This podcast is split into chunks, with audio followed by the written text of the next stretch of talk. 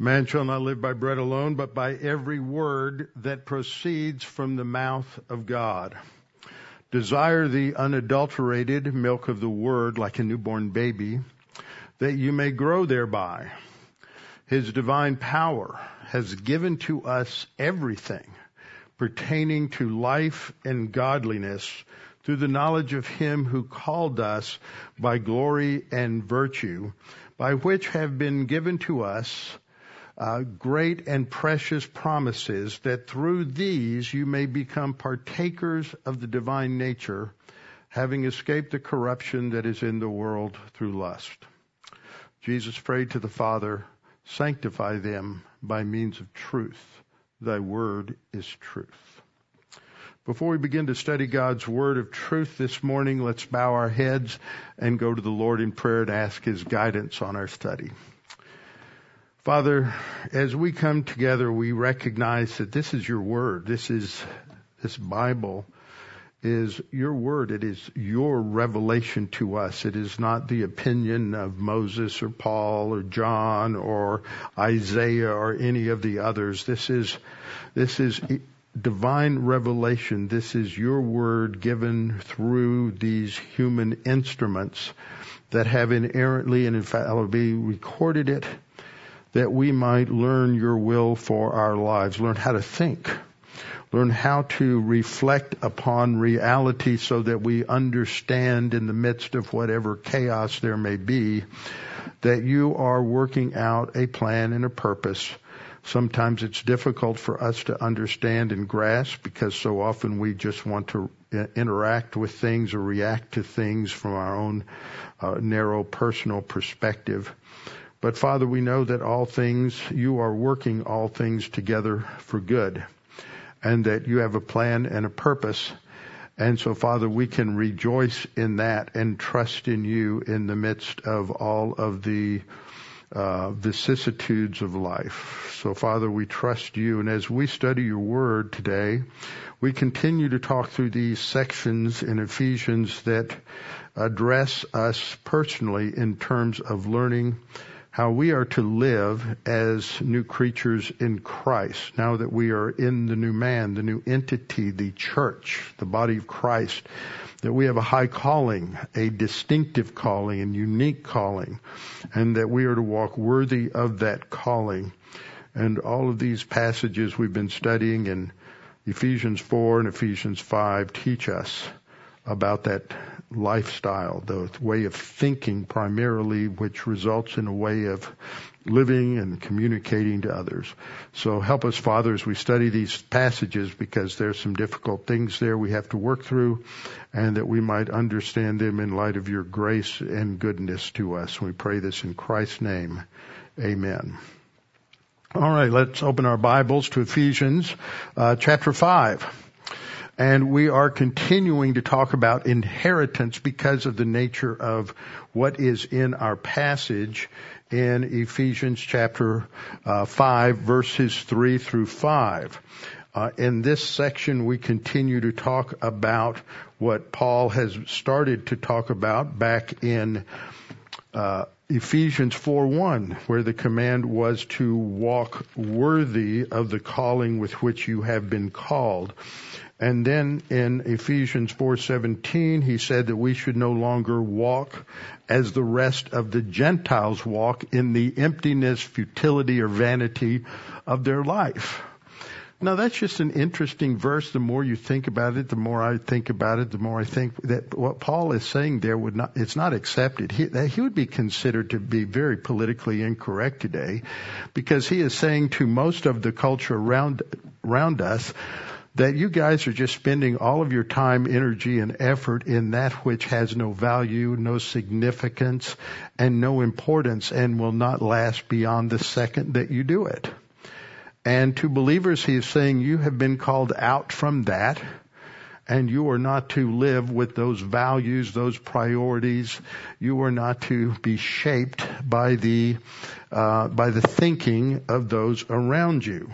But we all know that we are because we're all products of our culture. We're saved out of that culture and really the rest of our Christian life is designed to teach us to break with everything that we perhaps valued as members of Satan's world and that we are not to value uh, any anymore. So we're not to live like that. It just we, we we I don't sometimes I don't think we get very far even on our best days, sometimes I don't think we advance very far. Uh, sin is such a, best analogy I have is sin is such a pool of quicksand that we're trying to pull ourselves out of and we have, it's as if we're trying to walk out of being forehead deep in, in uh, quicksand and the snowshoes that we are wearing just make it almost impossible. But God makes it possible. And it is through the power of the Holy Spirit. The spiritual life is not simply a way of morality. It's not some philosophy. It is a supernatural life because we have been given a supernatural rebirth. We are new creatures, a new creation in Christ. And so this is how we are to live. And every culture has its problems, its trends and everything. And the Ephesians were no different as I pointed out last time. And that is why I think in these verses that, that Paul emphasizes, as I said last time, he emphasizes uh, certain things here. But when he comes to the end of this list of sins in verse, um, let me see, in verse 5, where he says that those who are uh, doing these things will not have an inheritance in the kingdom of Christ and God. That bothers a lot of people when they when they read that. It is a question that comes up, and I got several comments uh, last week. I was surprised as much as I've taught on this from people who have heard me teach on it many times. They said, you know, I have just what I just really appreciate what I, what you were saying last week and focusing on understanding what this passage means because it sounds pretty devastating if you don't understand it within the context of Ephesians or the context of of God's word. So a question I would ask this morning is do you or have you have you ever committed any sins which perhaps they shocked you and may have caused you to wonder if you have committed an unpardonable sin. Now I know that a lot of you have been believers for a long time and you know enough to where that hasn't bothered you perhaps since you were young and you were a young believer. But I've had a lot of people raise questions about this who are not well trained or well taught. At one time I covered a lot for uh, Jim Klubnik when he would go on on vacation and on Thursday nights on KHCB. I think his son does it now. It's a call in question and answer. And this was always a question about have I committed the unpardonable sin? Have I done something where I have forfeited my, my salvation? And so we read this phrase in at least three or four passages in the New Testament where there is a list of sins followed by the statement that somehow this jeopardizes uh, inheritance in the kingdom. And so when we look at this, there's basically three, three ways in which historically these passages are handled. And we have to think through this. The first way is a view that is um, that we can. It means we lose our salvation. That inheriting the kingdom is just another phrase for getting saved. That is partially the result of the fact that many in Christendom, especially since the um, uh, since the development of of uh, allegorical interpretation by Origen and then institutionalized by Augustine in the early church, that it is assumed that the church is the kingdom and we are in the kingdom. And so by being already in this spiritual form of the kingdom, that somehow this means we are kicked out of the church. We lose our position. In fact, within Roman Catholicism, that is something that uh, can is understood that way. It is understood by to be for within Protestantism something called Arminianism, named for James Arminius, who was a Dutch theologian in the early 17th century, late uh, 16th century and who taught that, yes, indeed, you could lose your salvation. And so there are many people in various parts of the world that have an Arminian theology where you can lose your salvation. Salvation is not permanent. Salvation is something actually that you do something in order to uh, make it happen. And so they would interpret it that way.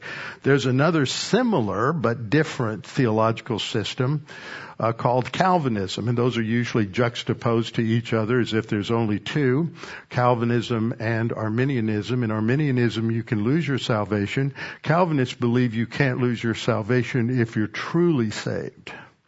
If you've had the right kind of faith given to you by God, and so if you have the right kind of faith given to you by God, you may sin here and there. You may even get involved in some pretty serious sins, but you will constantly have a life on the upward trajectory as uh, if you are truly saved, you will persevere.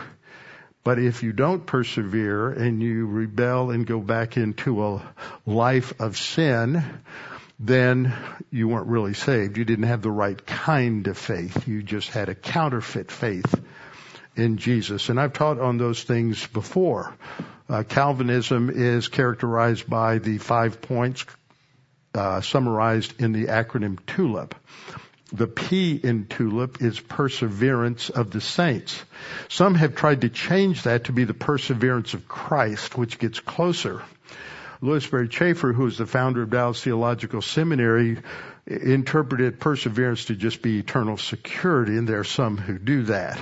But in, in Reformed theology or Calvinistic theology, the P means that if you persevere throughout your life in obedience and walk with the Lord, then um, then you will be saved. The most egregious example of the horrors of this took place about 20 years or so ago, when a well-known Presbyterian pastor named James Montgomery Boice was his, on his deathbed, and he was going to be taken to the Lord within just a few days. And at the same time, there was another well-known uh, Reformed Calvinist speaker who went to be with the Lord, I think, just a few years ago. His name was R.C. Sproul, and he was having one of his well-known Ligonier conferences. And every night he prayed that Boice would persevere, not give up the faith until the end so that he would know that he was saved and we would know he was saved. Isn't that terrible? That's just a system of legalism. If you're doing anything to gain or preserve your salvation, or if you're doing, yeah, if you're doing anything to gain or preserve your salvation, then you did something to get it. You're hiding works somewhere in there as a presupposition. And it's just a system of bondage and legalism. The third view recognizes some people call it full grace, some people call it true grace, some have called it bold grace. Some call it free grace. It's just God's grace. And that is that God does everything necessary for our salvation. All we do is we trust in Him. We believe Christ died on the cross for our sins and that He paid the penalty in full and that we rest in His salvation. And that we may fail many times. We may even turn our back on Christ. But we are saved because we have trusted in Christ. And at that time, there is a supernatural transaction that takes place inside of us where we are made alive together again with Christ. And to understand regeneration is to understand that this is such a phenomenal thing that happens that it's not reversed you can't imagine what God would have to do to reverse everything he did to make us a new creature in Christ. And we have to remember that the sin penalty was paid in full by Christ. He didn't pay 99% of it so we could add to it. He did it all. He paid it all. When he said, The last thing he said on the cross before he died, died physically was, it is finished. In the Greek, it's the word tetelestai, which is in the perfect tense. And that's a tense that means this is something that is completed in the past with results that go on into the future. It is done. It never needs to be repeated. Nothing needs to be added to it. It is complete. And the point that God is making in the scriptures is so profound that under the inspiration of the Holy Spirit, the, the apostle John said, when it was finished, using that same word, when it was tetelestai, Jesus said tetelestai it's repeated. The Holy Spirit doesn't repeat himself a lot in scripture, but when he does, uh, we should pay attention to it. That is something that is important. So all of our sins were paid for. Every sin. It doesn't matter. Uh, some people say, well, what about the sin of unbelief? Well, if you believe afterwards, obviously that sin was paid for. We're not saved because the sins were paid for because that's only one of the three problems we face. That problem is the penalty of sin. The other two basic problems are that even though Christ paid the penalty for sin, that doesn't regenerate us.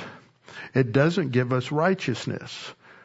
We have to trust in Christ and then we are uh, born again, born anew, given new life in Christ, and we have to believe in Christ to receive the imputation of Christ's righteousness. We're never saved because of any righteousness on our behalf. So this is the doctrine of justification by faith. It's based upon this concept of imputation.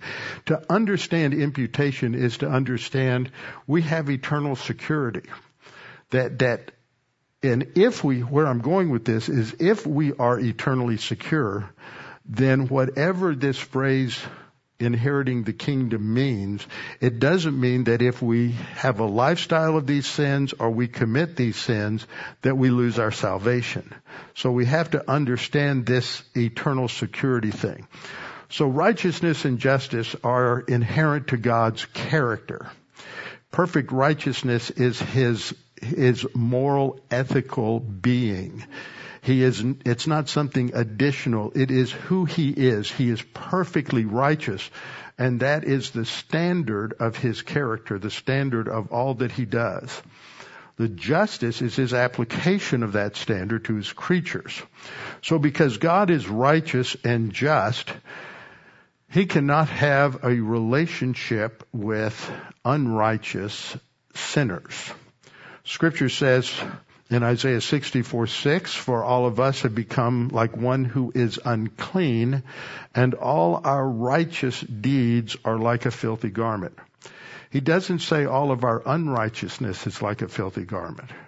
He said all of our righteousness is like a, our filthy garment. The best that you do, the best that we can ever be, at our highest moral point, it's just garbage in God's sight compared to His perfect perfect righteousness.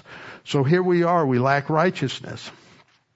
How in the world can we ever have fellowship, have a relationship with a God who is perfectly righteous? That's where the cross comes in. Jesus Christ was perfectly righteous.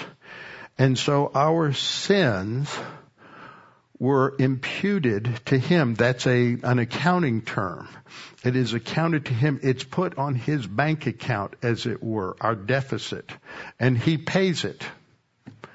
And because it is imputed to him, it doesn't make him a sinner, but it does mean that he paid for that. 2 Corinthians 5:21 says he made him, he the first he is God the Father, made him God the Son, who knew no sin, to be sin on our behalf. Not to be a sinner, but to be sin. He is, so there is a judicial break between the Son and the Father. Not an ontological, that means in his being, he is still one with the Father in the Trinity.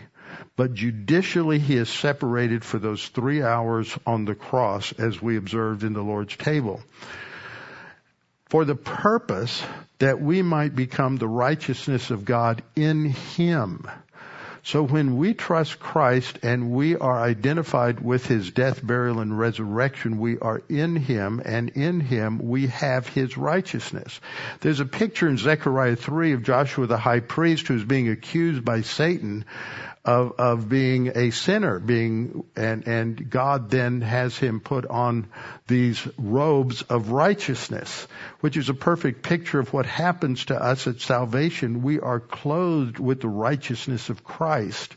Underneath, we're still a, an unrighteous person.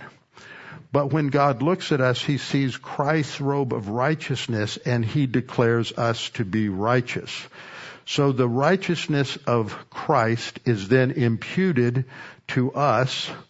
And when God the Father sees it, He declares us righteous. This is the meaning of that phrase that came out of the Protestant Reformation, justification by faith alone.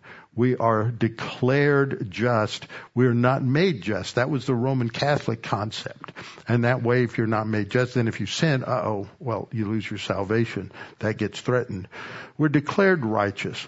So God looks at that righteousness given to us, and then because we are righteous, He is free to bless us. And that's Ephesians 1 3. He has blessed us with every spiritual blessing in the heavenlies. This is who we are.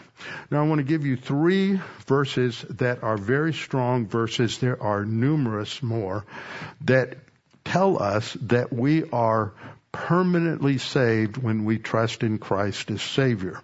The first comes out of John 10, 28 and 29. There we read, Jesus is speaking. And Jesus says, and I give them, referring to the, his sheep, I give them eternal life and they shall never perish. God is not someone and Christ is not someone who's going to give us something and take it back. It, it, that, that, that is not an appropriate giving. Uh, he says, I give them eternal life and they shall never perish. That's a promise. Who's making the promise? Christ. Can Christ maintain that? Yes, he can. He is still omnipotent and omniscient and omnipresent. He can do what he promises and he doesn't promise what he couldn't do. I give them eternal life and they shall never perish, neither shall anyone snatch them out of my hand. Now throughout the scripture, the phrase of the hand of God or the power of God is an idiom for his power, his omnipotence. So what Jesus is saying here, I am so powerful that no one, once you are in my grip, no one can take you out of it.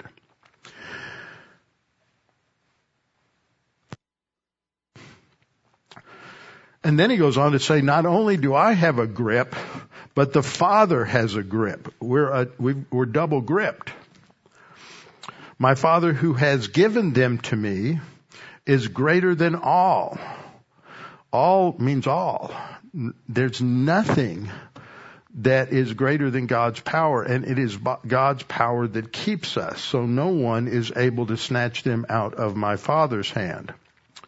Then we go to the second passage, Romans 8:38 and 39, which is sort of a conclusion to the first eight chapters before there's a break to a different focus.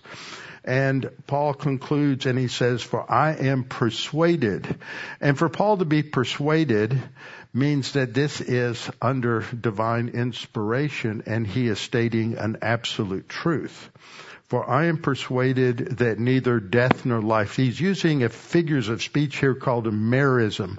And merism is when you use opposites to talk about a totality.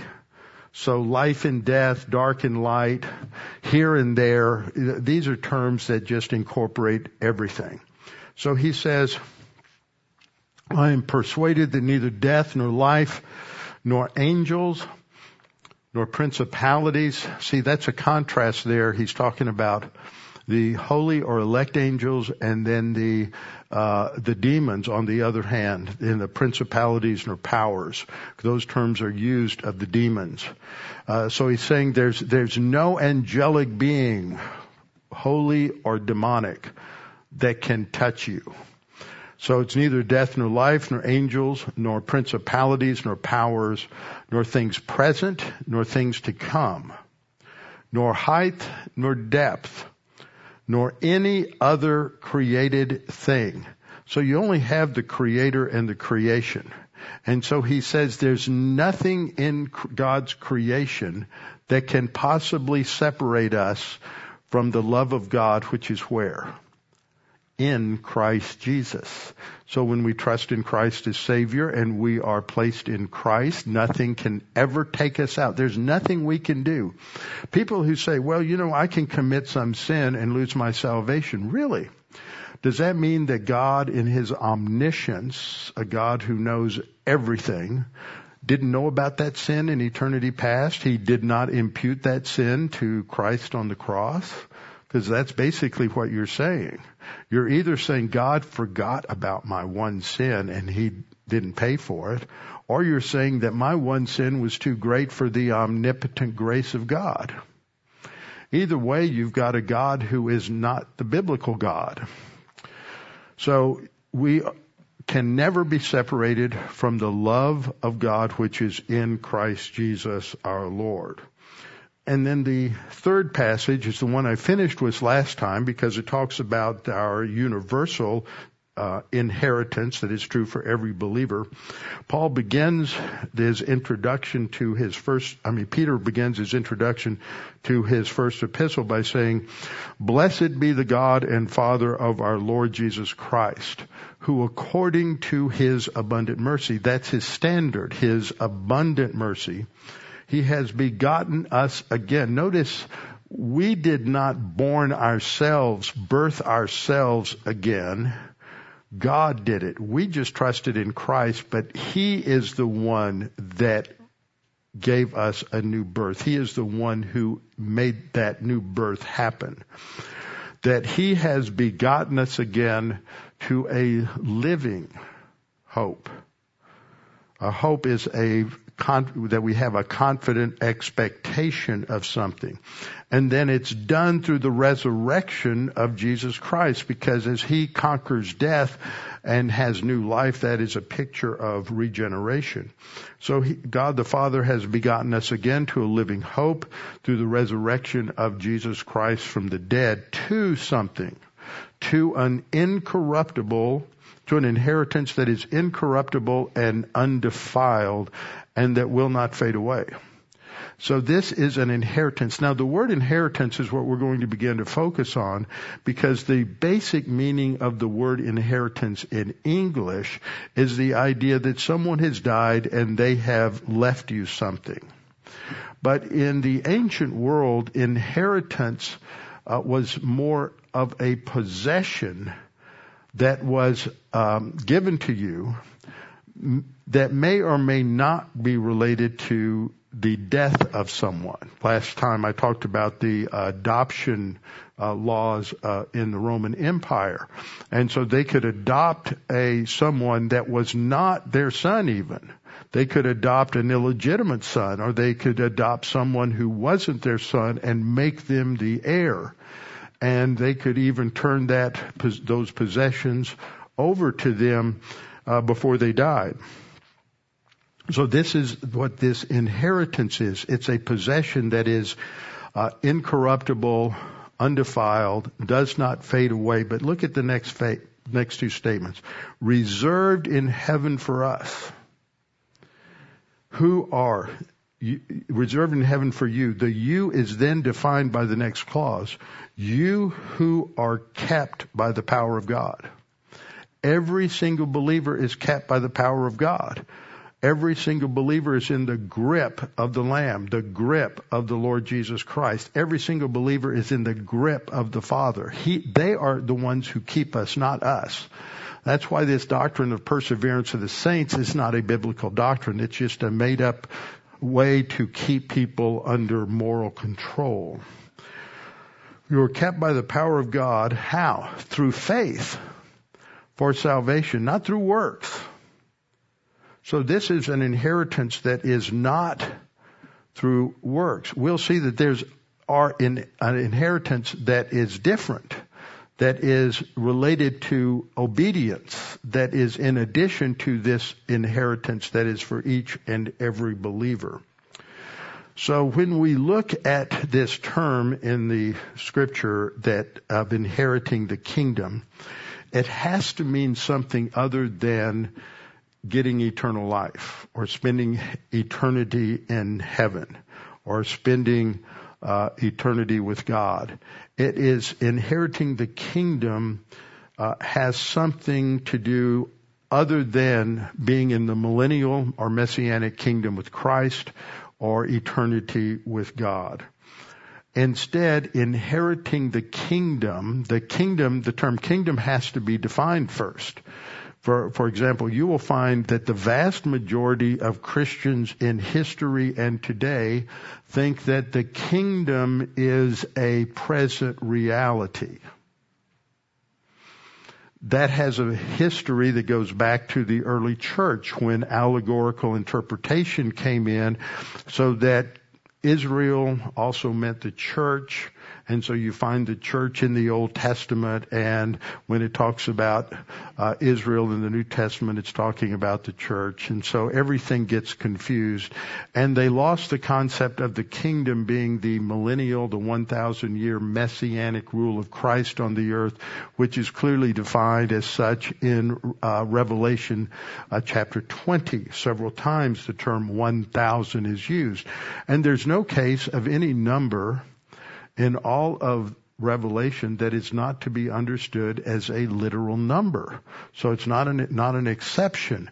But once you make a thousand just to be, oh, well, this just refers to a long period of time, and as long, and so the church today is the kingdom of Christ, and that that is a spiritual kingdom. So right away you have probably 80% of all Christians don't understand what the kingdom is. The kingdom is that future 1,000 year reign of Christ on the earth. After the second coming, he will establish his kingdom and he will personally rule and reign over the earth. It will be a time when the curse is partially rolled back. There will still be some occasions where there are those who die and some other things, but most of the curse is really rolled back. It's not an absolutely perfect environment, but because there are many human beings who are born during the millennial kingdom who still inherit a sin nature and will still sin. So it will get so bad. Can you imagine this? Under the perfect government of Jesus Christ, things will get so bad that at the end of a thousand years, Satan will be released and the demons will be released. See, there's no demonic or satanic activity at all during that thousand years. God's pointing out, see, the problem isn't Satan and the demons. The problem isn't the Democrats or the Republicans. The problem isn't Al Qaeda or Hamas or Islam. The problem is each and every individual is by nature a sinful rebel against me. And what happens in perfect environment, no influence from Satan, no influence of the false religions, nothing but man's own deceptive sin nature. When Satan is released, he will lead a rebellion and Millions upon millions will follow Satan and, and rebel against the rule of Christ. That's hard to imagine. But if it's hard for you to imagine, it's because you don't understand your own depravity. Just think about that. Because that's what it's all about is saying that it's our own sin nature that's the problem. It's, we can't blame it on anyone else. So the idea of inheriting the kingdom is not salvation. It has something to do with possessing or enjoying the benefits of that kingdom in the future. And the thousand year reign of Christ is only the sort of the antechamber or the prelude to eternity. So it's like phase one. And in phase one, there'll still be sinners, but after the great white throne judgment, we go into phase two, which is into eternity, and there won't be, uh, there won't be any more sin. So this idea of inheritance is the idea of possessing something. And we get that by looking at various things uh, in the Old Testament. And we've studied this to a great degree. But I wanted to spend time. I get a lot of questions. Now I know probably uh, the vast majority of everyone here has a pretty good grasp of eternal security, but you be, need to be reminded of it because you will talk to people who don't. But I, I interact time and time again with people. We have visitors. We have visitors here this morning. We have visitors who come in who have these questions. We have some who are young believers here uh, who may have questions. How do I know I'm really truly saved and that I can't do anything to lose my salvation? What about Jesus talking about the unforgivable sin? And the unforgivable sin back in Matthew chapter 12 has to be understood not in terms of a sin we commit that keeps us from ever being individually saved or justified, but the context is that the Pharisees have accused him of doing his miracles in the power of Satan. That, that is the official religious rejection of Jesus' claims to be the Messiah. And that is an unforgivable sin for the nation Israel. They've given thousands of chances over the previous year and a half to two years to accept Jesus' claims as Messiah. And it does, comes a point when God just stops giving opportunities. And so they have, it's the final straw and, and, and Jesus says, this is the unpardonable sin. It's, you have blasphemed against the Holy Spirit. And from that point on, he never offers the kingdom anymore. And their future judgment in history, which will come in 70 AD, their future judgment in history is set at that point because that generation has rejected Jesus. So they are the ones who are going to, um, who are going to uh, be disciplined, and the nation will be defeated, and they'll be taken out of the land as prophesied and promised in the Old Testament. He's not talking about individual um, loss of salvation or inability to be saved. He is saying it's unpardonable in the sense that that judgment's going to come. You, you've had all the time in the world to change, to turn back, to straighten out, and to repent, but you didn't. So now judgment's going to come. But they individually they can still be saved. Look at all the Jews that got saved on the day of Pentecost, and in the early church in the first eight or ten years, you had thousands of Jews accepted Jesus as the Messiah, and they're going to have eternal life. But that generation couldn't escape the temporal judgment. And so that's important to understand these passages, and so many people get confused that I thought, well, we need to spend a little time just being reminded of these, of these things, that this is not in what this is talking about. This inheritance has to do with our rewards. And so what we're going to see as we go forward in this, we'll take another look at the judgment seat of Christ and that there are those who are there who are, everybody there is a believer. Some will be rewarded to one degree or another. Others will lose rewards, but all will enter into heaven. All of them are saved. And so we'll look at that. This is a hard topic for some people to understand that that we're saved by grace, but rewards are based on our uh, our obedience, our service, our faithfulness to God. And God's not going to evaluate us the way you probably would. Always remember that.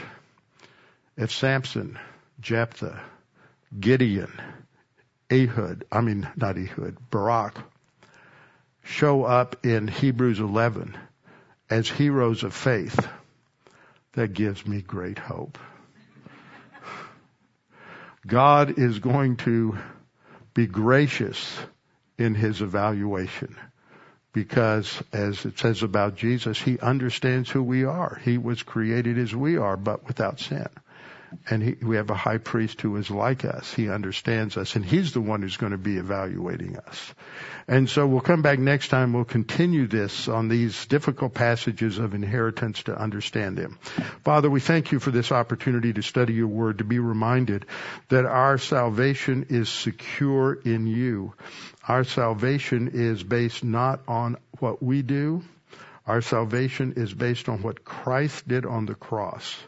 We simply accept the free gift.